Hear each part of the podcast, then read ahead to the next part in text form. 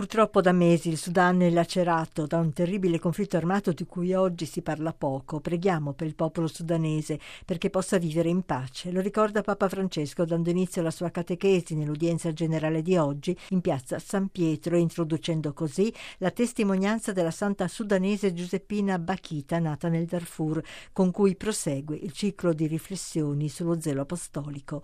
Nella sua vita Giuseppina ha conosciuto violenze e umiliazioni, sofferenze fisiche e morali rapita e fatta schiava quando aveva solo sette anni e passata per otto padroni, dice il Papa, e cita le sue parole, da schiava non mi sono mai disperata perché sentivo una forza misteriosa che mi sosteneva. Il Papa si domanda quale fosse il segreto di Santa Bachita. Sappiamo che spesso la persona ferita ferisce a sua volta.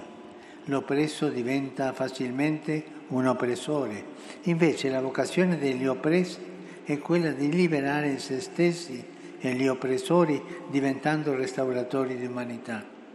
Solo nella debolezza degli oppressi si può rivelare la forza dell'amore di Dio che libera entrambi.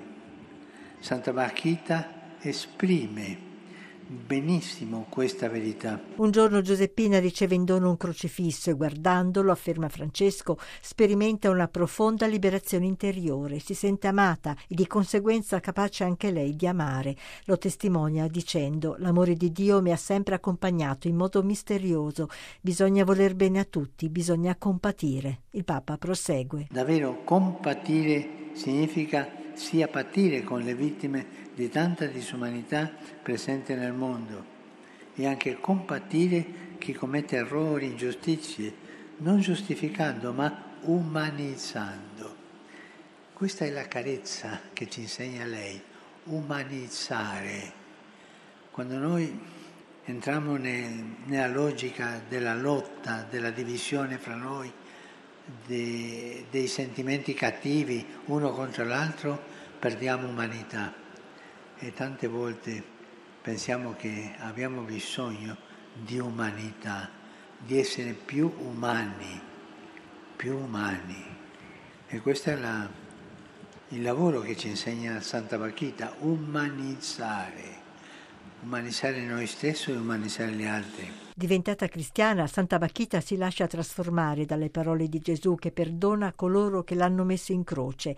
La sua vita, sottolinea Francesco, è diventata una parabola esistenziale del perdono, trovando nell'atto del perdonare la libertà e la gioia. La volontà di perdonare e di amare l'accompagna nella sua esistenza, il Papa afferma. Bacchita ha potuto vivere il servizio non come una schiavitù, ma come espressione del dono libero di sé. E questo è molto importante.